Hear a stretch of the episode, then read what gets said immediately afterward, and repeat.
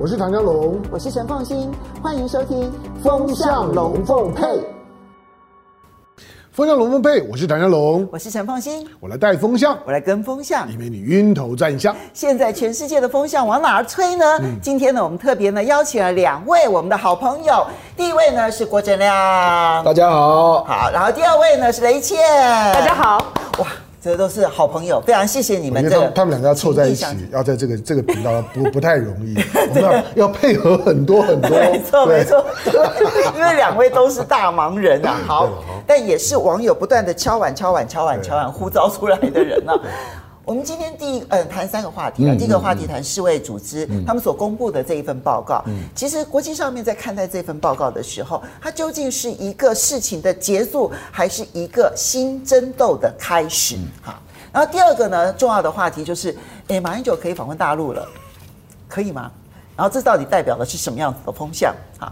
那最后一个话题，我们来谈谈香港啊。不过我们就先来从世卫组织的这件事情。我们来看到昨天呢，世界卫生组织公布了这一个疫情的源头调查。其实如外界预期的，你怎么可能很短的时间就知道结果到底是什么？其实结果就是呢，还是不确定到底这个疫情是怎么来的，只能够说。他几乎是不太可能从实验室出来的。他先否决了其中的一种可能性，剩下来的三种可能性呢，它等于是并列啊，就不管它是直接的从这个野生的动物市场出来的，或者是说什么冰冻的这个情况之下所出来的，或者其他的演变。但是呢，这件事情一公布完了之后，美国带头，他带了十四个国家。好，这里面我们看一下，美国、澳洲、加拿大。捷克、丹麦、爱沙尼亚、以色列、日本、拉脱维亚、立陶宛、挪威，还有韩国、斯洛文尼亚跟英国，去质疑说这一个报告，他在取得资料的时候呢，受到了阻碍。这里面值得注意的是，世卫组织的秘书长谭德赛，谭德赛在去年公认说他是比较站在中国立场的，但是这份报告公布的时候，谭德赛有点加码，他说。呃，确实，专家说他们要资料的时候取得原始资料是困难的。这样你怎么去看世卫组织的报告、美国的反应以及谭德赛的动作？当然，就是因为拜登要回来世卫组织嘛啊，所以谭德赛很高兴，开始左右见面礼了，对，就是左右逢源了啊。那这个这个动作事实上跟那个人权，就是下下个月要开那个联合国人权委员会，呃，美国现在的逻辑也是说。新疆不让他去做实地访视嘛，啊，或者说他提出的名单有的被拒绝啊，那基本上都是说原始资料的不全呐，逻辑都一样。嗯，那这个就隐含着未来美国即将在世卫还有人权委员会，他只要回去的时候，他一定会主导提这个案子。嗯，哦，不过你也可以看到，这十四个国家里面很吊诡的是没有德国跟法国。嗯。哦，那如果没有德国跟法国，就意味着欧美也不一定完全一致哦。对，因为其实欧洲的国家当中，你发发现其实偏北欧这一带加入，但是呢，其实真的在中欧几个重要国家反而是没有的。那更不要讲其他的了啊，比如说东南亚、南南南欧啊什么，对对对，东南亚、东南亚、中东啦、非洲啦，那事实上这个案子到最后表决都美国都不会赢啊，因为只要到联合国是一国一票的投票，美国最多五十票就不错了啦。那联合国你知道有？你这样看不起美国？不，因为这个这个五十国是四分之一，这个不是看不起了，因为我们已经有很多表决记录可以供参考啊。那他最近只有著作权新加坡选上了嘛？嗯，其他几乎全输了啊，全输啊。那这个当然也就是美国这个是积重难返啊，就是他长期忽略第三世界嘛，他长期对穷国、嗯一些落后国家呃资源提供不足了等等啊。比如说，他最近又在叫说要跟英国搞那个民主国家的一带一路，这个就是笑死人，因为世界银行就在你手里，哎，对，那世界银行你早就可以做了，不是吗？那世界银行到现在已经七十年了，嗯，结果第三世界还希望你成立亚投行等等等，嗯，对不对？所以我的意思就是说，这个恐怕我们现在看到美国是在画底线了啊，可是他的底气越来越不足了，嗯，那这个就是。未来国际秩序可能会越来越乱的一个开起点啊，所以你刚刚说到底是结束还是起点？就是起点啊。嗯，就美国不断的，就是因为是民主党嘛，所以他用民主啦、人权啦、自由啦开始画底线。嗯，啊，可是他不一定做得到。嗯，就底气不足了。啊，因为你去想一想，美国从一一九四五年占全世界 GDP 的百分之五十四，到现在只剩下不到二十二。嗯，所以未来真的，那很多国家的全球的那个利益的判断，恐怕都跟美国越来越不一致了。嗯，所以这边我就请教一下雷倩，刚刚郑亮琪讲的这件事情啊，他提到的说，现在这十四个国家。提出这一些他们的看法，觉得说原始资料取得不足。其实谭德赛是有配合的哦。对。谭德赛的这个配合，其实他那个态度的转变也是很引人注目的。可是如果听这样的这个看法的话，他会变成一个国际在舆论上面很响亮，所以各国可能都会有类似的像这样子的报道。就舆论上面，它会站在相对的上风。但是等到你实际上面在国际组织，这些国际组织其实是美国在二次世界大战之后所建立的世界秩序。但你在这个世界秩序的国际组织里头，一票一票去投的时候，你会大败。你的判断也是如此吗？嗯，呃，郑亮主要讲政治嘛，尤其是国际政治。那我要讲科学，但我先补一下政治。就是 WHO 在呃所有的联合国的组织里面，虽然它叫做 W。但是它事实上最实的基础呢，原来就是美国的 CDC，还有陆军预研所 USMRI，就是以美国的医生科学家为核心的一个全球防疫组织啊。那同时它也会处理其他的，譬如说像是天花啦，最近几年来一直在处理的，好比说以前在九零年代处理的 TB 的回返啊等等，都是以美国为核心的。所以当世卫没有了美国，不是金援。没有而已，是它实际的那个运作，包括调查、研究、分析的那个科学基础，也也会丧失很多。所以 WHO 由美国回去，绝对是个好事啊！所以我就把政治补完。那现在我来讲科学，就是我们怎么样去看这个报告呢？这个报告一定要跟去年十二月二十八号啊，谭德赛做的最后一次的记者会连在一起看。嗯。那么这一次是第一次的 joint study，就是和联合的溯源报告。中间参与的科学家有十几国，包括了美英澳，所以不是呃世卫组织一个空泛的组织跟中国的科学家，因为他们现在就就是攻击说啊，你有一半是中国科学家，他本来就写了他在记者会写告诉我是 joint study，就是我是联合的研究。那这个联合研究完了以后，按照去年十二月二十八号谭德赛的记者会说，接下来我们还要去研究英国跟南非。所以呢，如果郑亮说美国画了一个底线的话，我觉得中国就设了一个标准。嗯，那这个标准是低标准、中标准、高标准，还是一个黄金标准呢？不管怎样，这就是未来联合研究的标准。嗯，好，你要说中国大陆不开放，那你其他国家就要比中国大陆更开放。嗯，你要说资料取得困难，那你其他国家要不要比中国大陆更？原始资料都要取得好，那第一个要被检验的就是英国了。嗯，英国我们都知道，它从有英国的变种病毒到它在国内开始认真因应，到全世界中间至少有一两个月的时间差。是。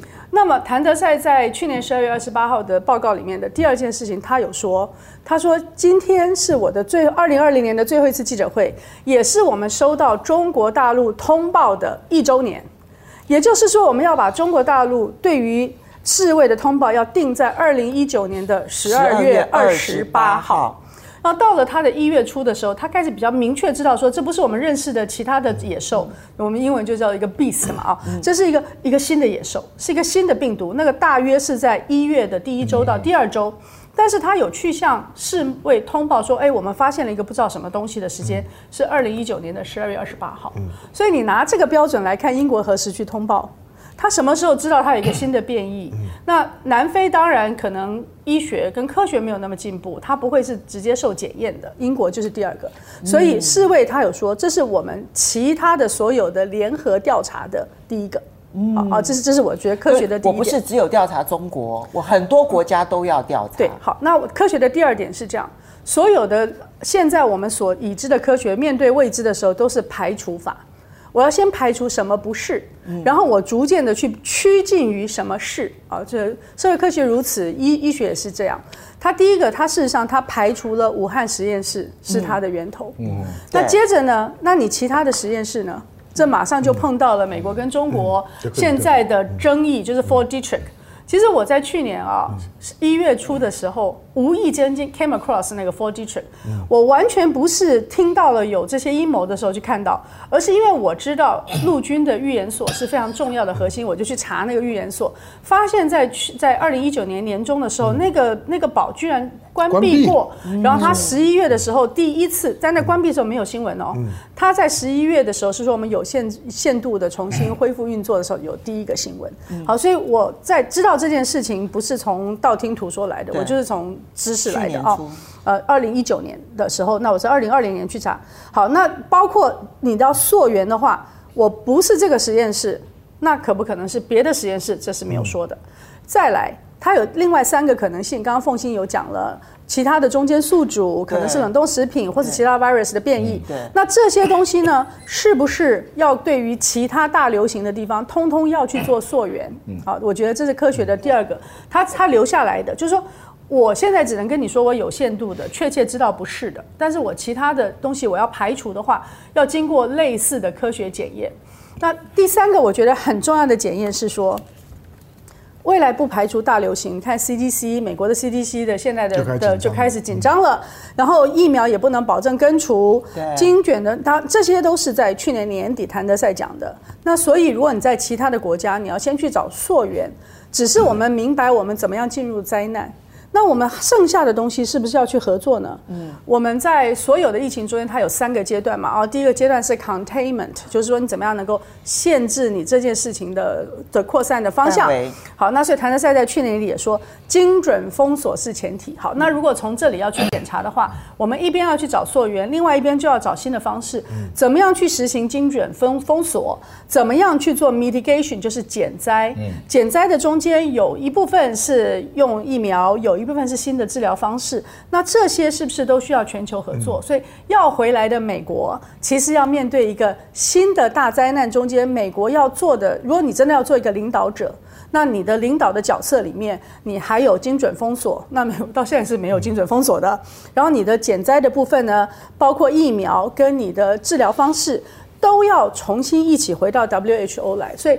简单说，我觉得美国回来是很很好。那按照一个联合研究的溯源报告，就找了十三个朋友一起来抨击中国呢，那就为之过早。因为中国在这一次和 WHO 的合作中间，其实设立了一个黄金标准，同时已经确认了你其他要做的项目是什么。那包括你美国也需要去按照这个黄金标准，或者是比它更好的标标准以外。英国这个重要的盟友马上就要被检验。好，所以香龙其实这里面点出了一个很重要的问题啊，就是呢，当世卫组织公布了这份报告，你看到美国率领十三个盟友国，然后一起提出来说，哎呀，关切你这个资料取得是受阻，它是属于膝盖式的反应，反正只要跟中国有关的事情，我先抨击了再说，还是说呢，它其实等于是一种自我防卫，等着哎。你下一步可能，因为这个联合调查不会只有调查中国。嗯，他说希望其他的国家。既然当初世卫组织提出了四种可能的途径，嗯、这四种可能的途径排除掉了武汉实验室之后，他是要去调查其他国家的。刚刚雷倩就已经直接讲了，说要去调查英国啊。所以，如果他现在的抨击，难道不是为了他？不止调查英国。当初美国的病是哪里来的？这就是我要讲的，没错。因为不是，因为现在先点名的是英国嘛。我觉得现在世卫组织急着要美国回来，还不敢说我要点名美国，现在只敢针对变种病毒出现的英国还有南非说我要调查。那下一步，当全世界都要调查，那意大利可能也要调查。对啊，对，因为意大利的病毒它其实看起来是跟中国最原始的出来的这个病毒彼此之间是不一样的，而且时间点可能也都不一样的。那当然，美国也要调查，所以美国我记得西雅图跟纽约很早就有了。西雅图很早就讲，而且他们去调查了之后，发现是去年十月，至少九月、十月就已经有人感染，而且因此而死亡啊。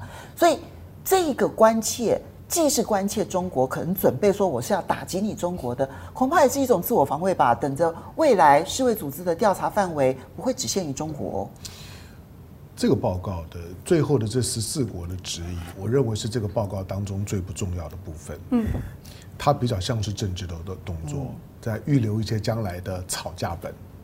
当然，它比最最早的时候，那个时候呢，都要空口白话，然后特朗普这政府、川普政府呢，准备要要呼吁这个十十四个他的很多的好朋友一起向中国呢赔，要寻求赔偿的那个那个环境来讲，当然变异很多了。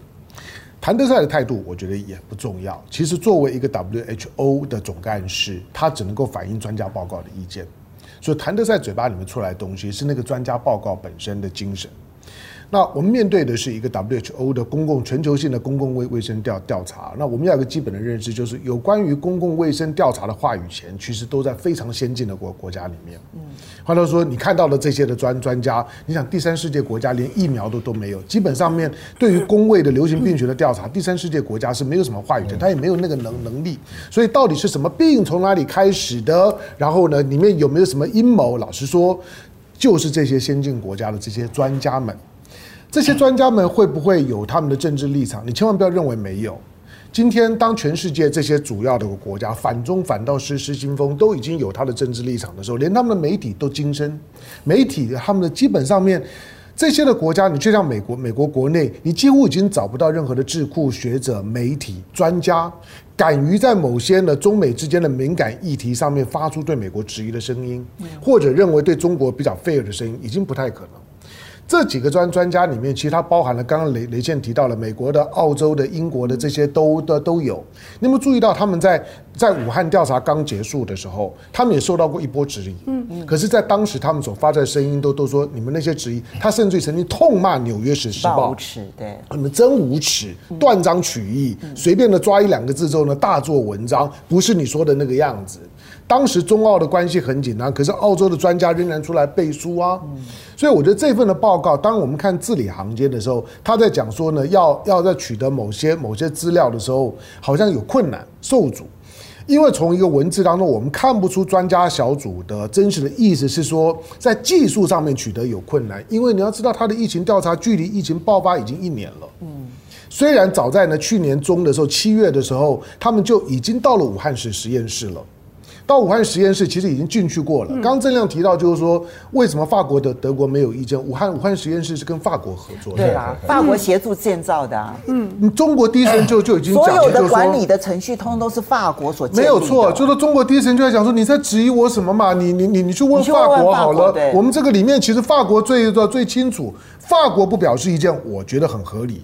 好吧，但是呢，这个报告里面有它可观之之之处，就第一个就是说。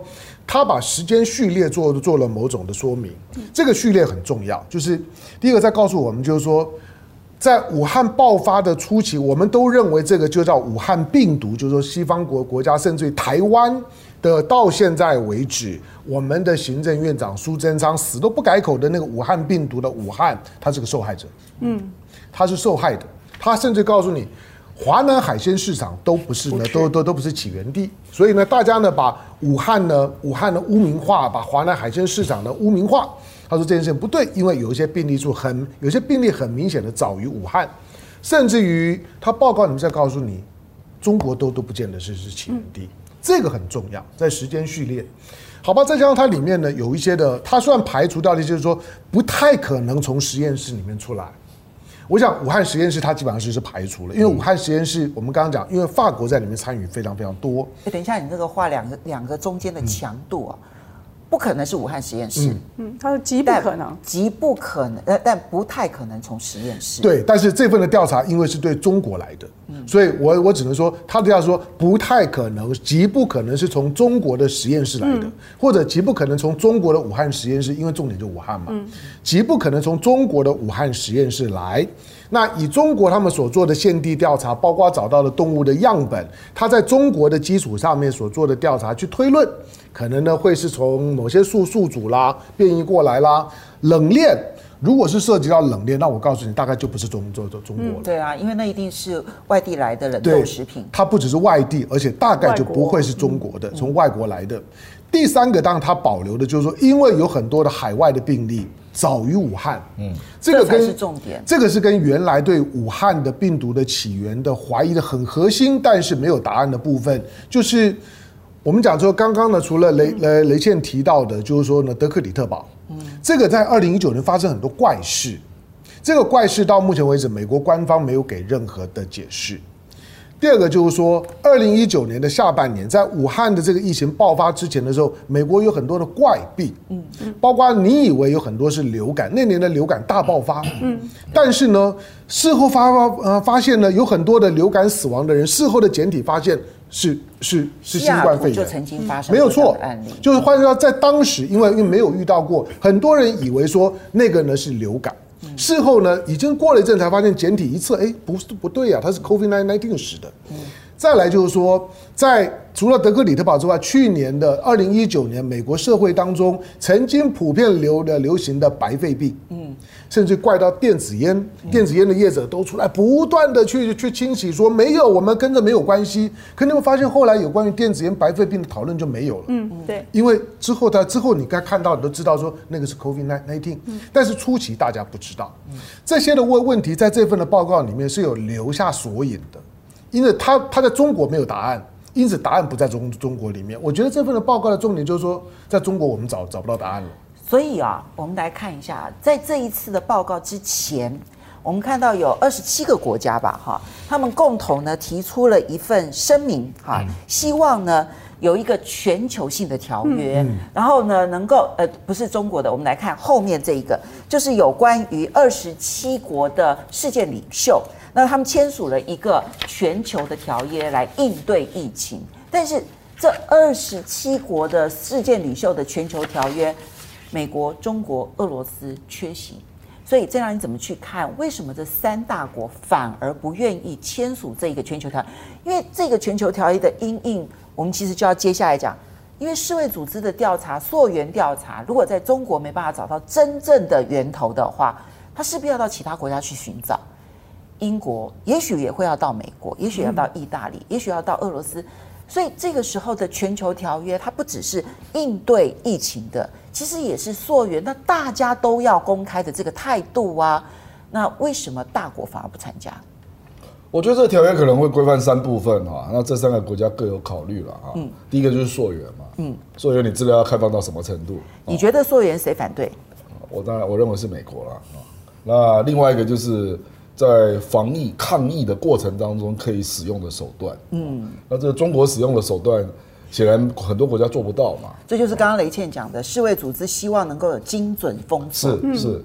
那第三个当然就是疫苗嘛，嗯，疫苗它可能还会牵扯到公平分配的问题。对。那美国当然不愿意啊，所以所以这种东西真的很难呐、啊。你如果把这三个实质问题都纳进来啊，其实国际政治我跟你讲，很多都是这样。嗯。到了最后。你看起来好像很有道理的东西，就是不会存在。对啊，因为你刚刚讲的那个十四个国家里头没有德国、法国，这二十七国领袖里头就有德国、法国了。对，所以你觉得这个全球条约有可能成为全球共识吗？嗯，按照 WHO 的创立的原则啊，它应该是全球共识。像我们大家以前一起去处理的，刚刚讲的天花啦、小儿麻痹，现在又卷土重来啊，都是应该全球来处理。但是呢？如果你现在看到已经已经这么壁垒分明了，而且还在互相指摘对方谁应该负责的时候，还有人要提出法案要就责的时候呢？这怎么可能会有共识？因为谁签了，谁就会陷入一个可怕的陷阱啊。那么同时，我也觉得这现在的这个 pandemic，既然美国的 CDC、世卫都说不排除还有大流行。在很久以前，我认识 C.J. Peters，就是美国预言所的主任。他来台湾，他就说：“他说病毒它复制的速度快到你无法想象，所以变异是必然的。那现在我们只是说它变异到什么方式，是更加流行、更加致死，还是它会完全跳成一个完全不同的？因为这是有第三个理论嘛，就是它从 SARS 开始，它是它是可以跳成完全不同的。因此呢，我认为有点像是我们在看二零一二啊。”明天过后啊，这些要等到全世界的人类认知到说我们不合作的话，我们都死的时候，大国才会努力。但是当大国要合起来的时候，他们会把资源分给大国呢，还是会去分给其他的人类世界？这就是一个最大的人性的考验，也是我们所有全球化里面最大的考验。所以你觉得这个全球条约有机会吗？今年之内没有？我觉得它没有以外呢，我觉得这些厉害的国家他们会去加码。就是你要怎么样去挡一件好的、善良的事情，你就加码到它没有办法不可能成功。对，就是譬如说，我若加码到说疫苗一定要按照全球的人口比例来分配，嗯，好，那就没有人会同意了嘛。好，所以说 一个善良的事情，你就要把它加码，然后让它呃的阻挠看起来有人道的理由，但是事实上是窒碍窒碍难行以外，没有人会真正执行。所以这才是一个重点，就是说我们知道溯源很重要，然后我们也知道说呢，大家一起合作防疫很重要，我们也知道全球公平分配疫苗很重要。但这三件事情，当二十七国领袖提出了全球条约的时候，你只要任何一个大国不参加，这件事情就是注定不会成功的。而他们每一个国家阻挡的原因是不一样的哦。对啊，我认为溯源，坦白说，我觉得美，我同意美国不会答应。这个你也不要惊惊讶了。国际刑事法庭，美国也没参加，当然没有错啊，没有错。他不会让一个法律高于他自己啊。我觉得使用手段的部分还比较容易。但是疫苗分配很明显啊，美国现在的态度是不太可能的啊。因为要签这个东西，你必须要对于国际的游戏规则很信任。我今天如果是俄罗斯，我绝对不相信来调的调查我的是没有戴着有色眼镜的。嗯，今天来调查中国的，即使中国，我认为在这一波的调查里面，其实中国的开放度我已经觉得很惊讶了。他当然，他必须是一个 co co study，这这没有问题的，因为你来的时候已经是疫情过了一年了，那前面的所有的 data 其实都在中国专家的手手里面。换句话说，没有中国专家比你呢更了解疫情从武汉爆发的第一个 case 开始到现在为止所累积的全部。好，包括尤尤其防疫，中国为什么成功？因为你的溯源调查里面还包括了，就是说防疫你到底是怎么做的。那因此，当中国呢开放到这样地步的时候，雷雷先刚刚讲的讲的很好，就是说中国到了到底是到底是到底是呢，就是说设了底标，对，设了底标还是设了天花板？嗯，那个那个天花板是要接受考。我老实讲，去英国没有什么了了不起，去南非也没有什么了不起。南非不会给你更多的东西，顶多只是因为我们知道现在有个南非变种跟一个英国的变种，英国的变种现在呢又又开始在到处乱窜了，所以好像理论上来讲溯源应该到英国去看一看。可是真正的重点其实在美国啊，对啊，真正重点在美国，何况嗯、何况你美国自己的工位体系里面已经丢出了很多比武汉更早的 case，对啊，那加上我们刚刚讲的，对啊，去查一下德克里特堡吧，没错，再加上二零一九年的我们刚刚讲的这些奇奇怪怪的事情，以及武汉人一直觉得没有答案，但是他们高度怀疑的武汉军运会，因为第一个 case 在武汉军运会半个月之之后啊。武汉军运会，美国第一次参加，一来就派了一百三十个人的代表团。那那武汉军运会过去没有办过，办完之后半个月，武汉就就就爆了。大家在质疑这些事情，可是它的源头，这份报告里面最早在告诉你说武汉是无辜的，这第一个。第二个，很可能中国是无辜的，因为报告里面已经告诉你很多的 case 早于武汉，而且不在中国境内。OK 啊，那你就你这份报告。从台湾，从台湾很多的绿媒的角度来讲，他必须有话讲，所以他就抓着这十四个国家的质疑。嗯，可是我刚才那十四个国家质疑是里面最不重要的部部分。从他的整个的疫情实质有关的调查里面，我们刚刚讲的这几点是重要的，尤其最早的这些的这些的病例不在中国的病例，主要是在美国。对啦，对啊，意大利的也也是一样，是你从这两个地方查嘛。那尤尤其美国，美国有必要作为一个大哥风范，告诉我们，就是说，你今天的全球的病病例数里面，绝大部分都在美国。所以，我们真是应该要呼吁美国能够提供设定一个黄金标准，没错，然后让世界卫生组织可以取得最棒的原始资料。嗯，这个其实应该是我们的呼吁了吧。我跟你讲，英文的媒体所有的标题都是十四个国家，没错，没有错，没有错。所以我我所以我说他他是一个，他是提供在。政治啊，因为如果没有这十四个国家的质疑，你光看报告本本身，我告诉，西方的媒体一点发言权都都没有，他们会不知道怎么样子，你根本不知道怎么处理那个报告，因为那个报告本身除了这十四个排除了去年一整年西方媒体的质疑，是嗯，好，我们接下来换一个话题啊，来谈的是马英九跟吴敦义即将可以到中国大陆、香港跟澳门交流了吗？哈、嗯，我们来看一下这个呢是，嗯，这是风传媒的。开始的一个独家报道了哈，然后就是提到说，总统府啊有可能会在今年的五月十九号。就五年的限制已经五年了，三加二，对，三加二，本来应该是三年，法律规定三年，然后呢，蔡英文政府延长了两年的限制，所以延长到今年的五月十九号。那么整个的五年的限制呢，会在今年的五月十九号到期了之后呢，不会再延长了。那因为不会再延长，所以马英九跟吴敦义他们就可以到中国大陆啦，到香港啦，到澳门啦，然后去访问。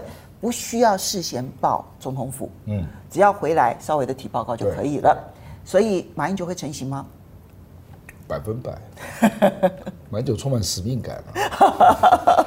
他在马席会之后，当然开心的不得了。没有，因为因为郭正亮讲的就是很兴奋的，对对，赶快去啊！千万不要不去。郭正亮开心的不得了，又捡到枪。我这也不一定啊，这个坦白说也要看。现在讲到含蓄，马英九如何设定议题了啊？那当然，他现在要取得国民党内的一定的共识了，嗯，不然恐怕会先内乱啊。嗯，因为国民党在七二五左右要选党主席嘛。那里面一定会有各种声音啊。你觉得民进党这一次取消了禁令，就是到期了之后不再延长禁令，背后的思考是什么？好像不能再延长了。因这这依法只能一次。郭正亮先生，嗯，民进党自从完全执政的时候，有什么事情是法说不行，然后他还是不做的？因为不好看嘛。只是这个考虑吗？那个那马英九跟吴敦义都这么优秀，对不对？好，那两岸。两岸要和平嘛，需要各种力量的交流嘛，对不对？所以他也可能帮邱泰山制造机会啊，对不对？所以各种机会都要允许了。哎，我们我要问一句啊，就因为邱泰山上来了之后，他很明显他的态度是偏向于比较鸽派的，是好，这是一个事实。是，是。那我也可以感受得到，就邱泰山他认为。背后希望任命他当陆委会主委的人，是希望两岸之间有一个和解的管道。我就蔡英文了。嗯，你觉得这会是一个希望两岸和解的一个善意的橄榄枝吗？因为在新闻当中呢，所谓的党政人士，他其实释放的讯息是，这个其实是一个善意哦，这是一个橄榄枝，你觉得是吗？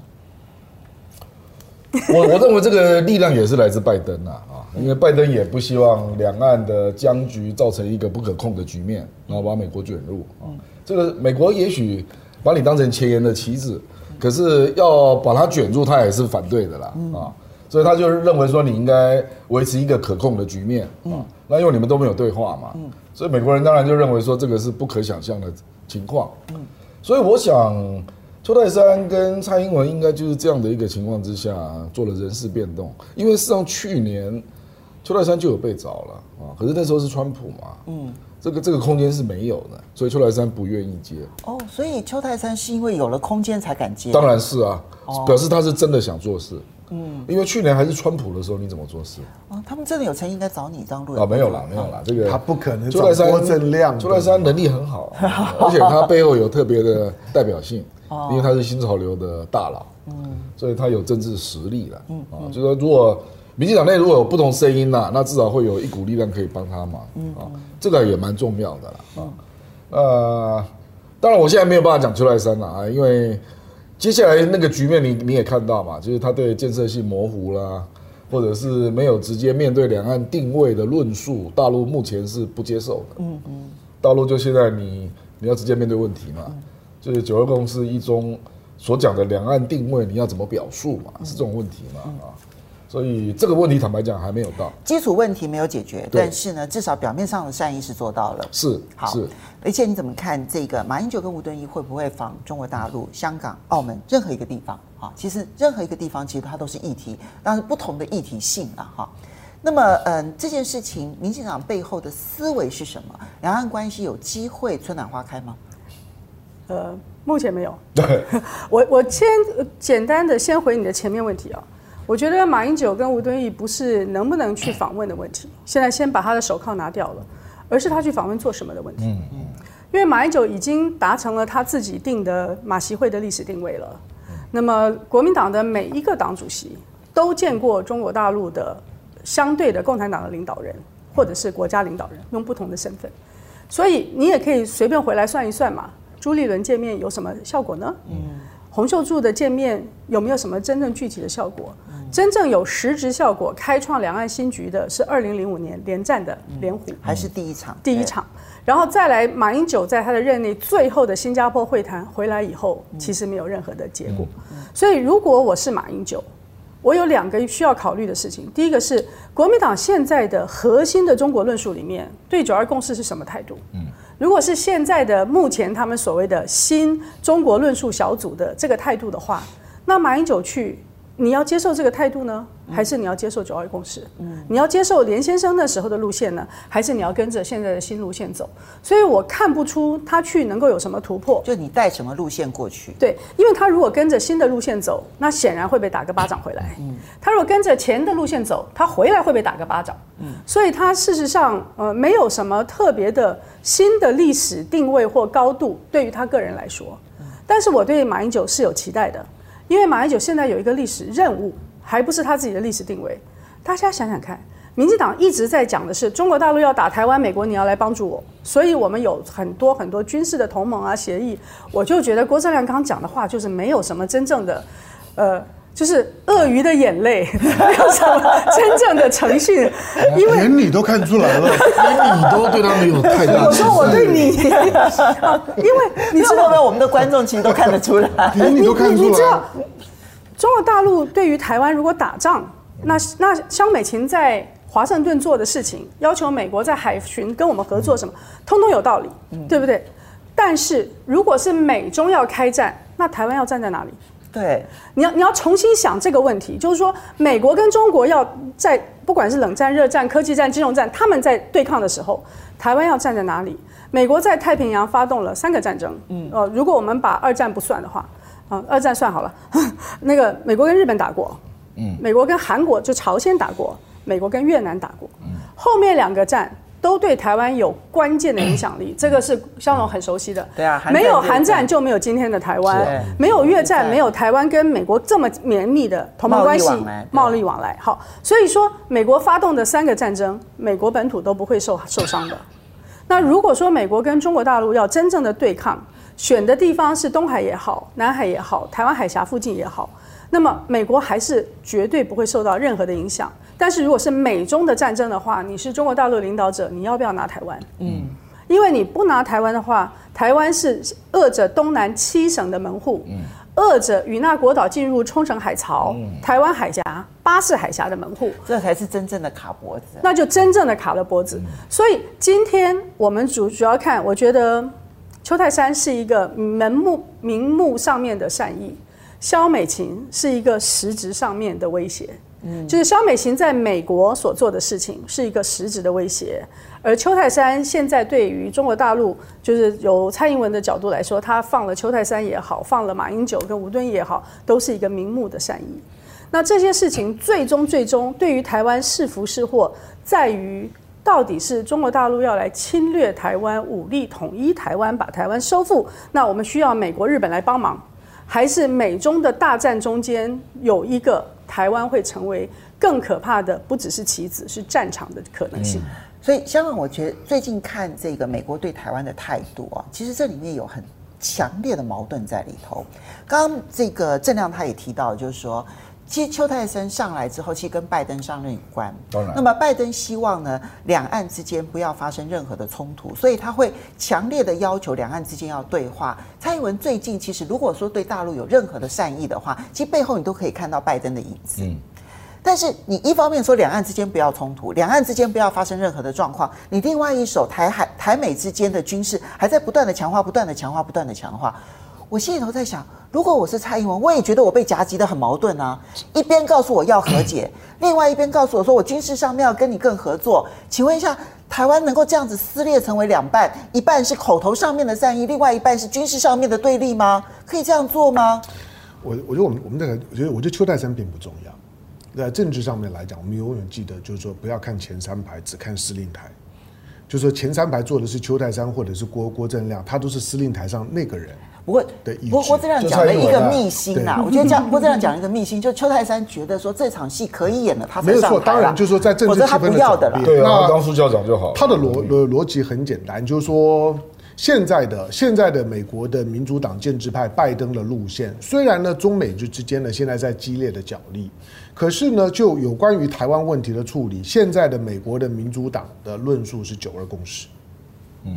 我不知道大家懂不懂意思，就是我我我称我称美国民主党是美国国民党，那在台湾的中国国民党，如果知道美国执政的其实叫做美国国民党，那你就知道你的机会来了，因为那个路线，国民党的路线会让拜登比较安心。所以理论上来讲，国民党、美国民进党，那当当然是当然是当然是美国美美国民民进党啊。所以你的意思说，国民党其实应该要很认真的去跟民主党去沟通他的九二共识。就国民党现在，当然因为国民党现在现在因为失能的关关系，所以他对于许多的大政治的操作心灰意意懒，也没有人认真做这件事情。嗯，那国民党跟跟民主党的论述是一个中国各自表述的论论述。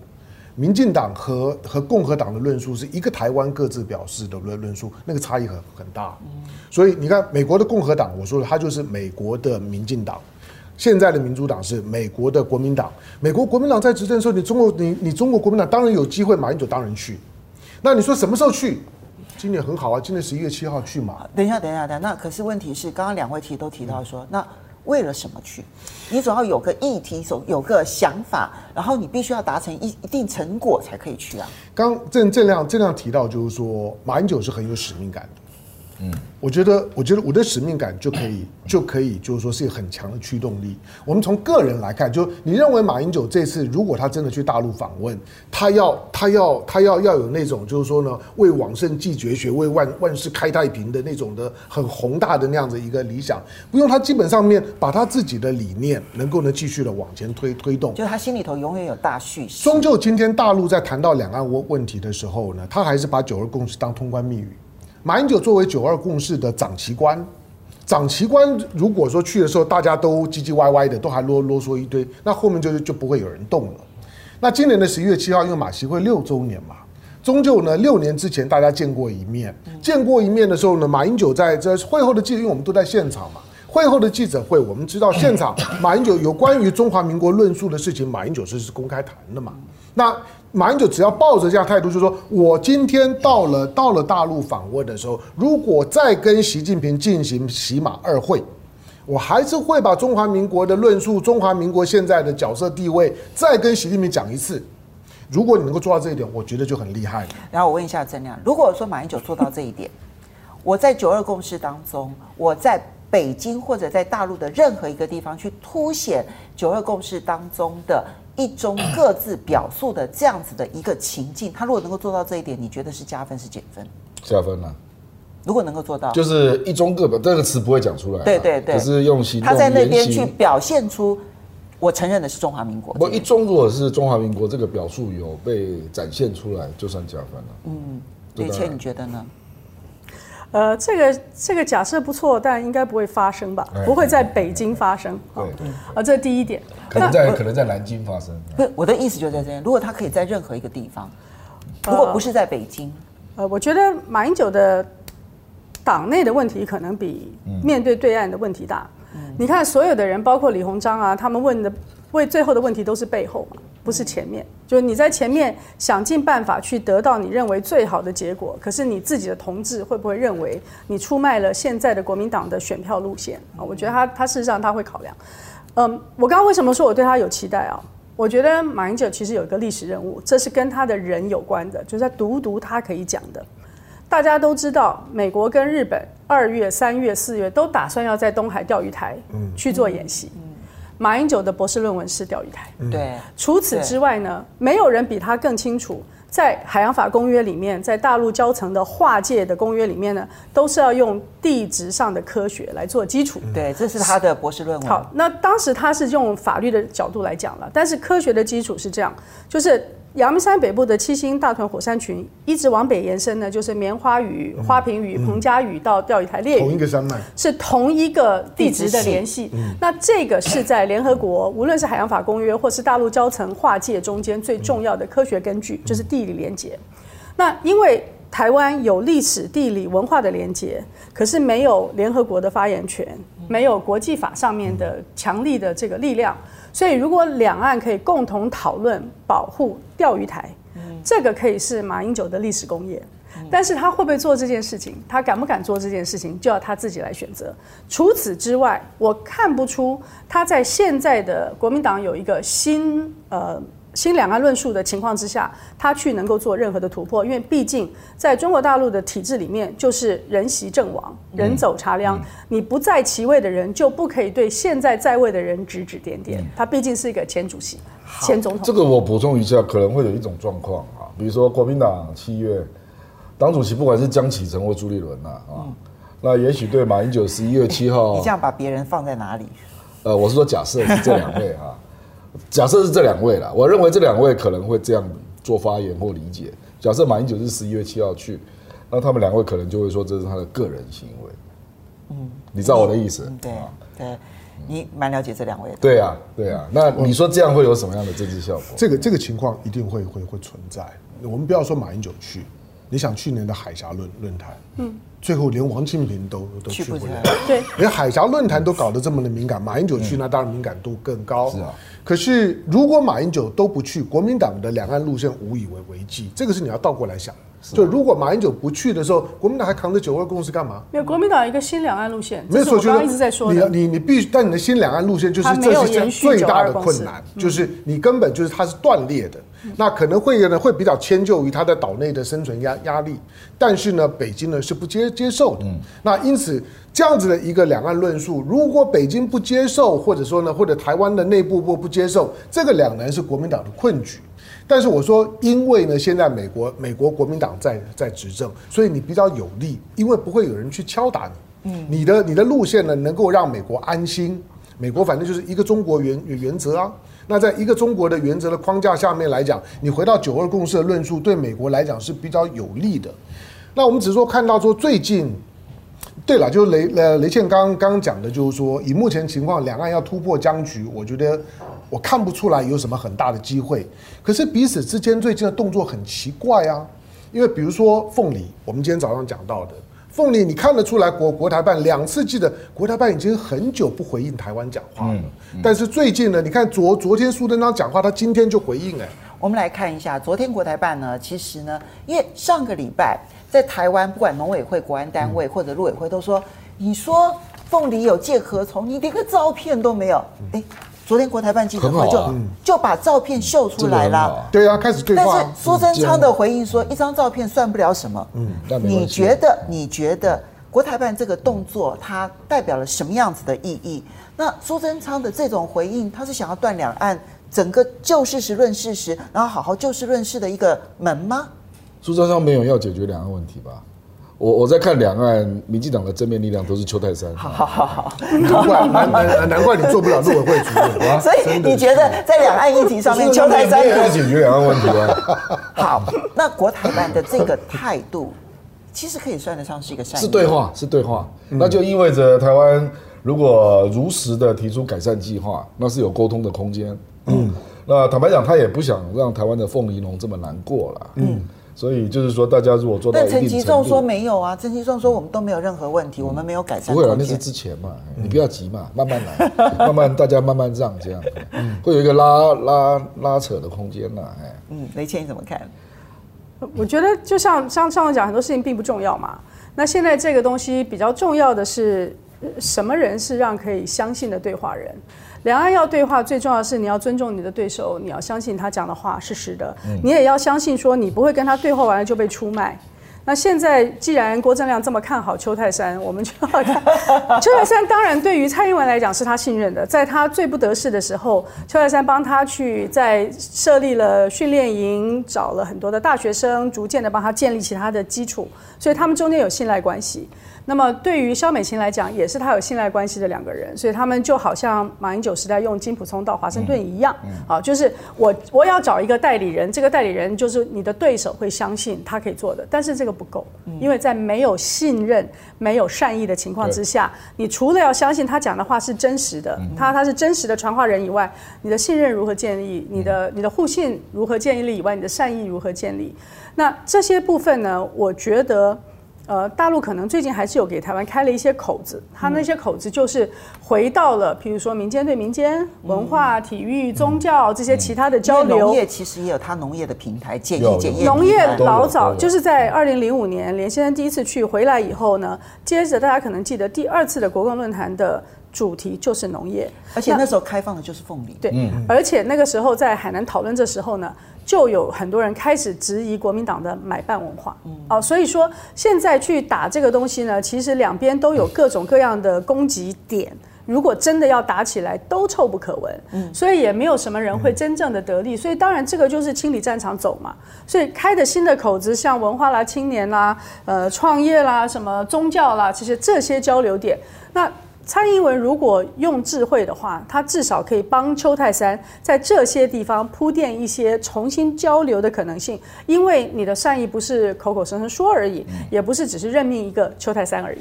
我觉得今年因为三月三月之后啊，我觉得很多的两岸的气氛是有很微妙的转变。你即使看到就是说最近解放军的军军机大批次的过来，可是你要知道他很很节制啊，他没有碰到海峡中线。他不是直接从海峡中当当中冲过来。国防部的解释不一样，国防部说他的路线刚好是包围。那他对没有错，他有一些的表达，就是说他就是他大批次的仍然从你的就西南角进来，那有一些呢，绕绕过了巴士海峡呢，到了到了东南角，就这样，他没有直接呢对着你冲过来。那那个呢，其实台湾的军方应该知道，那个是一个很明确的，就是我要表态。但是呢，我不想呢让大家呢搞得太紧张。这一段话我很快的问一下，嗯、国珍，你同意吗？我觉得军方哈、啊，坦白讲，包括国民党在内了啊，我们都是配合美国做事了。嗯，比如说你刚刚讲到萧美琴那一段啊，台美海巡合作备忘录，嗯、那个就是美国要的嘛。所以我的你台湾能拒绝吗？刚刚香龙的意思是说，你现在解放军过来的这条路线来看的话，嗯、其实它相对节制，你同意吗？我认为他未来一定会各式各样的演练都尝试了，嗯，因为他确实还，还不敢下定论说是节制。我认为他比较长中中中期来看，就是为武统在布局。我的我的看法不一样，就是因为因为他之前在去年他已经否定了海峡中中线，嗯，他两次否定，国台办否定，外交部否定，没有海峡中中线。它这次是二十架次啊，就是史上呢最最高的单一架架次，这样的一个频率，这样的强度，应该尤其它里面的快快速机占一半。他应该像去年一样，直接从海峡中间过，再一个把海峡中间再抹掉一次。他没有这样做。不，这个。第二个，你看，你看到台湾台湾军方的反应。台湾军方二十六号在立法院里面，国防部副部长张泽平是说，以后我们不会再呢随随机的升升空拦拦截了。那那个不办飞，你认为解放军不会觉得这个是一个善意的讯号吗？不，这那也是我们自己不得已啊。我们这个伴飞真的太累了。没有错，就是说，当然我们。可是你飞弹雷达瞄准，其实也是也是很强。没没没错，就是这这郑亮郑亮是内行人。就是我们以为说呢，是台湾很孬，不，日本其实在三月四号他就已经主动喊喊累。日本在三月四号就说累死了，就是以后我们不要再再动不动升空拦拦截。台湾呢晚了两个礼拜之后呢也跟进。没有错啊，郑亮刚刚讲就是说这一次的，就是说呢，这个的海海巡的备忘录，坦白讲，我们叫备忘录是往脸上贴贴金，那叫备忘，那是美国给台湾的一纸行政命令，就是美国要的。我我要我要讲这个备忘录啊，就是说我们时常讨论事情都是从两岸的角度来讨论，可是我们如果把它拉起来做美中的角度来讨论的话，海巡备忘录给了美国可以积极介入钓鱼台。嗯，和我们所有的专属经济区里面的所有岛屿的，这就是最大的问题。那如果你是中国大陆，你看到你的对手就好像以前要在古巴列设飞弹基地的时候，对，你要做些什么事呢？还有你要看你在四月的时候有这么多的多国联军的联合军演，所以他必须要在这个之前。我事实上认为，那些所有的这些你们讲的军事，它不是一定针对台湾，嗯，它针对的对象应该是跟美国在布的这个大的印太局里面。告诉他说：“今天我们不是只挨打而已，嗯、这一点我我们有能力可以去在某些地方做突破。嗯、因此，我我们的座舱比只有一点六，当然不能一直半飞。嗯、我们死我们死伤了这么多的空军，去看别人在你的头上的这种火炮的往往来来。我常常用的一个比喻就是法海跟白素贞要打仗。”哦，有一次我就讲错，我说是杭州的百姓遭殃，其实镇江的百姓遭殃。就他们在上面这样飞来飞去的时候，我之所以我之所以要讲说，我们一定要小心，说我们这里不应该被 earmark 成为战场，因为我们不但是美被美国视为战场，日本开始要在与那国岛离台湾这么近的地方开始沉重兵的时候，他难道不是要把战场从他的本州四国北九给九州北海道往南推吗？所以我们会被美国跟日本联合定为战场的情况之下，台湾要怎么样逃离这个厄运，其实是蔡英文的责任，也是马英九要责任。嗯。所以啊，其实我们现在去解读解放军的动作，如果只是从台海两岸的角度去看的话，也许我们看的不是很清楚。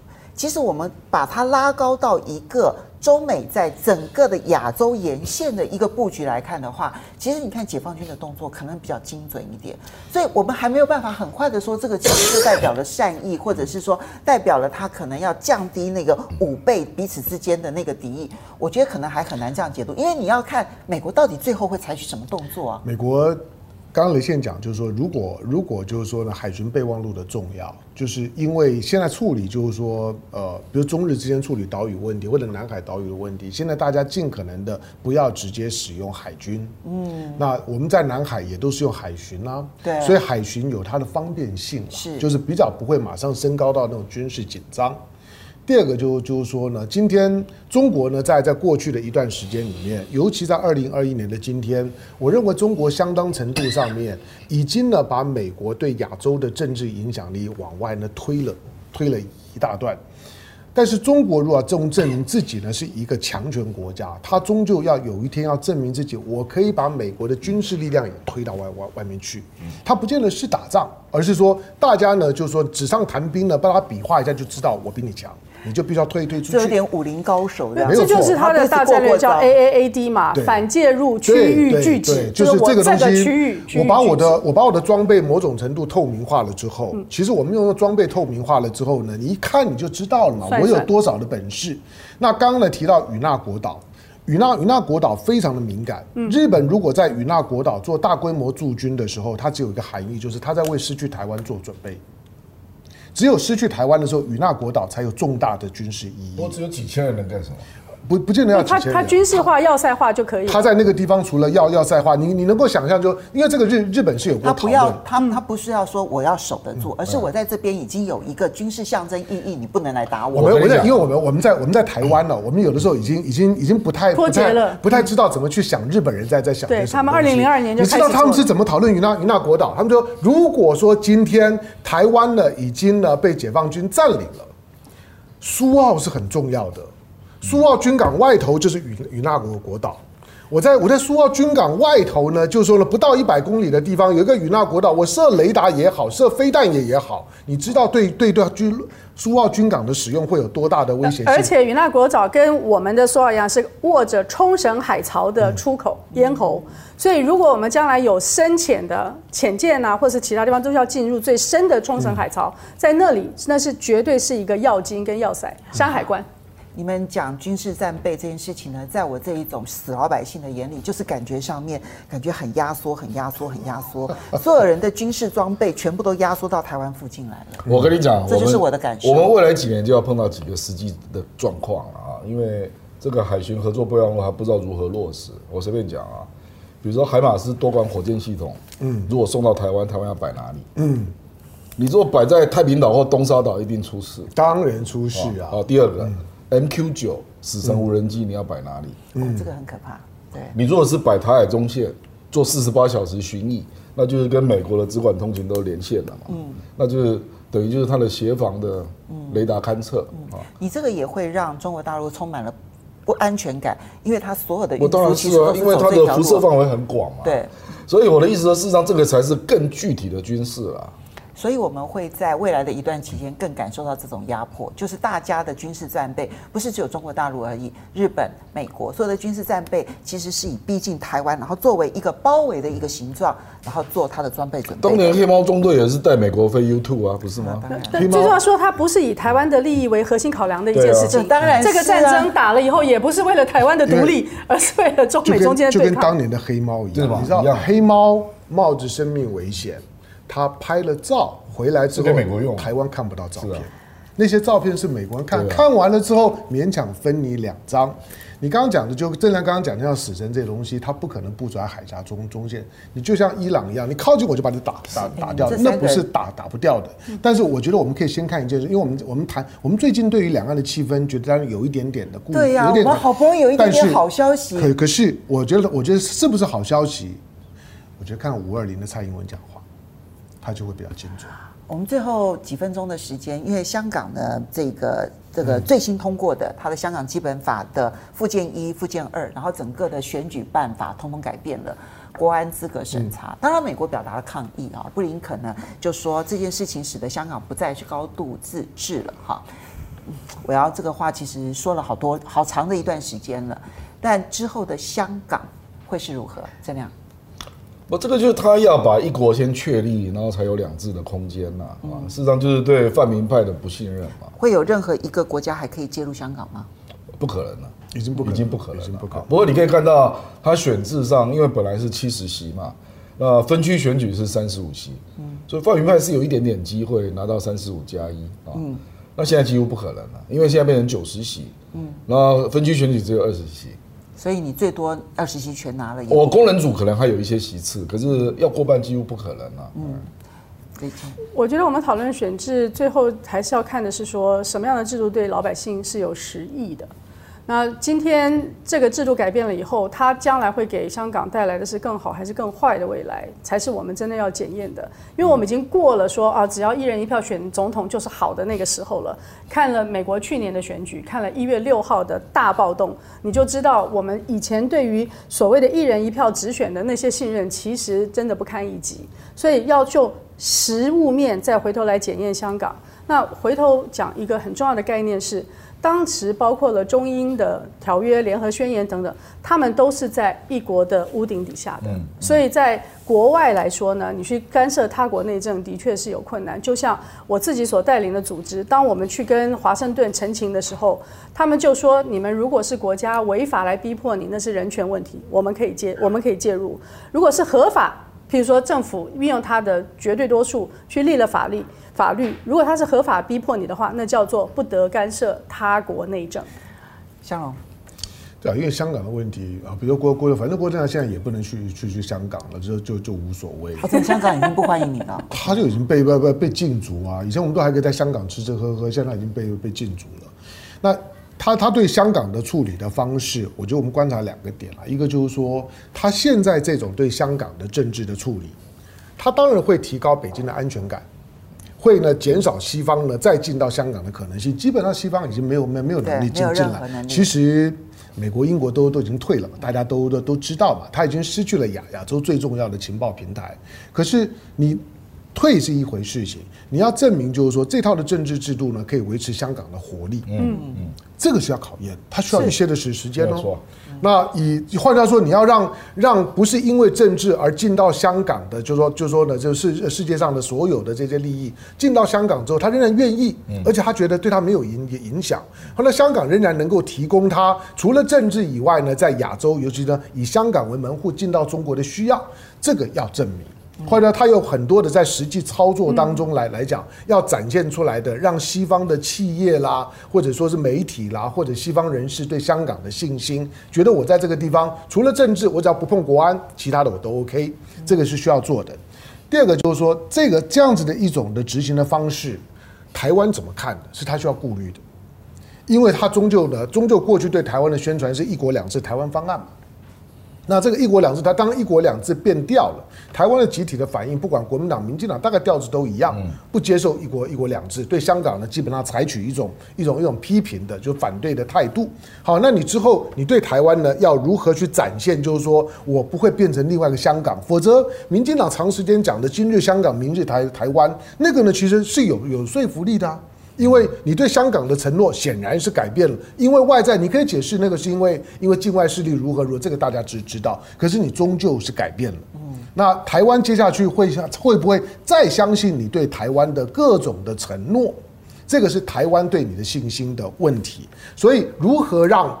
让呢，就是说呢，世界各各国对未来的香港有信心，香港仍然能够维持它的 New Kong 的那个，就是说亚洲的金融中心的那个那个地位，以及台湾呢，在香港呢已经整个质变了之后，台湾对北京的各种的政治的承诺或者说法的信赖度，这个呢跟未来两岸的交流呢是有很直接关系的。好的，今天的风向龙凤配非常的精彩而丰富哦，你们在下面可以敲完这样子，这样我们就可以有依据，然后呢继续的请郑亮啊、雷倩啊来解。节目跟大家见面，啊、非常非常的精彩。嗯、我们要非常谢谢大家收看今天的风向龙凤配，嗯、下个礼拜同一时间再见喽，拜拜。拜拜。拜拜，雅虎。